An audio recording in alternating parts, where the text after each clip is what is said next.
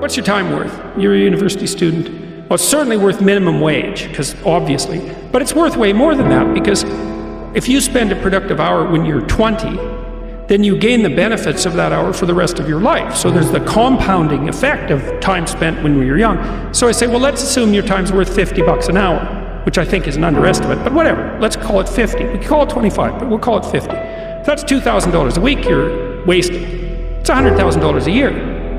It's like, how much better would your life be if you weren't wasting $100,000 a year? The Da Vinci Code. Everyone liked that. It sold a lot. And you know, it was full of little mysteries and it was full of hints that there was more to the world than you think, and which is definitely true. And that, you know, there was a way of getting access to that knowledge and that it would really be worthwhile.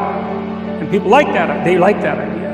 And the reason for that is because it's actually, it's true. Learn to write. I'm, I'm dead serious.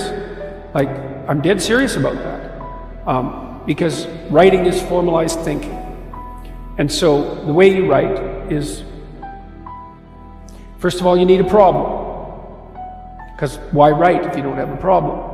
So this is good advice if you're just writing an essay, by the way, for your classes. It's like pick a bloody problem that you want to write about, because otherwise it's false right from the start. It's up to you to engage with the material until you find something that grips you, that you desire to investigate. Okay, so you need a problem.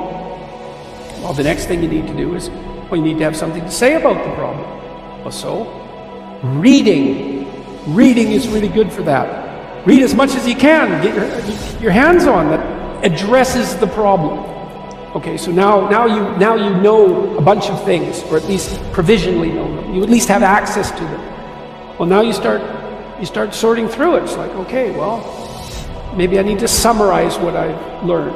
And then I need to iron out the contradictions between what I've learned, and I need to elegantly formulate that. And, and I need to get my word choice right, and my phrase choice right, and my sentence choice right, and I need to organize the sentences into proper paragraphs, and the paragraphs into proper sequence so that I have a coherent argument. And at the same time, what you're doing is, is you're, you're, you're, you're, um, you're integrating your own personality at the highest and most abstract level of organization. And you're sharpening your tools and you're putting yourself straight because you're learning to think. You learn to do that by writing. Many, many years, you hone your words.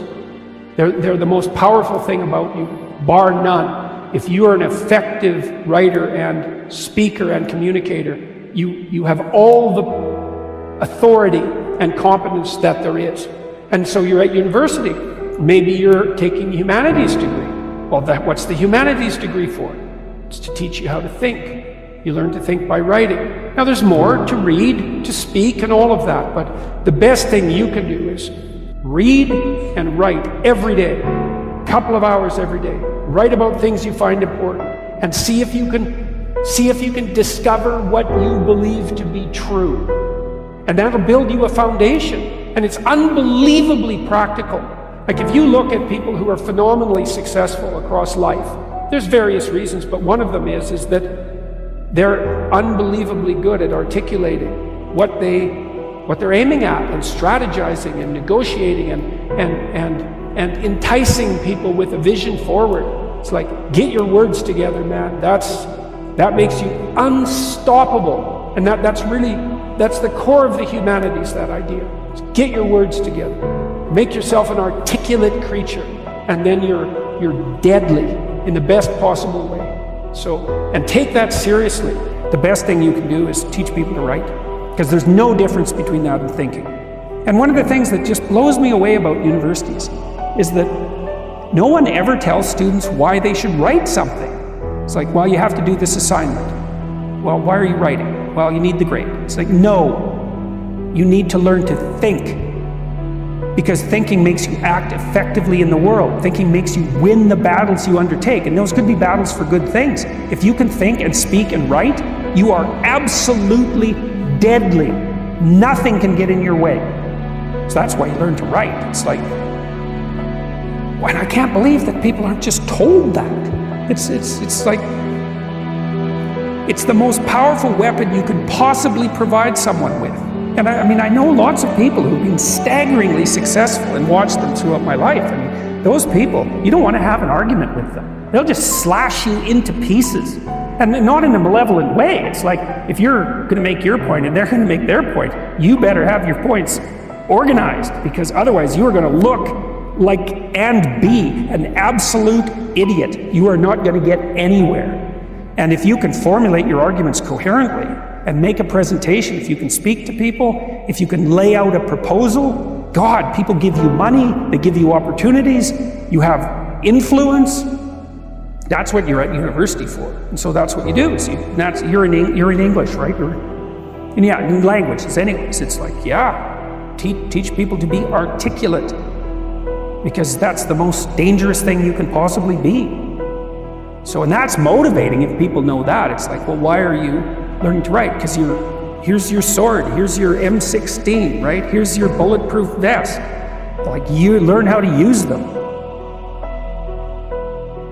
You students, you might think in your more cynical moments that you have to offer your professors what they want and gerrymander the content of your language to suit their predilections or what you consider to be their predilections. First of all, it's a very small minority of professors who are corrupt enough to punish you for producing a high quality essay that they don't agree with.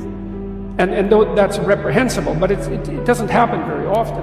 But more importantly, it's, it's, uh, it's the highest academic sin to do that. Because what you're here to do is to learn to find your true voice. And every time you deviate from that for expedient reasons, you corrupt yourself. And not in a trivial way, because when you formulate your arguments, that, that becomes a permanent part of your character. You carry that with you. It becomes part of the structure through which you view the world, and it guides your actions. And so you hold your words pristine, and you work in a dedicated way to become as articulate and clear as you can possibly become. And there's nothing that's more practical and noble than that at the same time. If you come out of here able to speak and think and write, no matter where you go, like you're, you're headed for, for the pinnacle, and hopefully in a, in, a, in a way that's positive for everyone.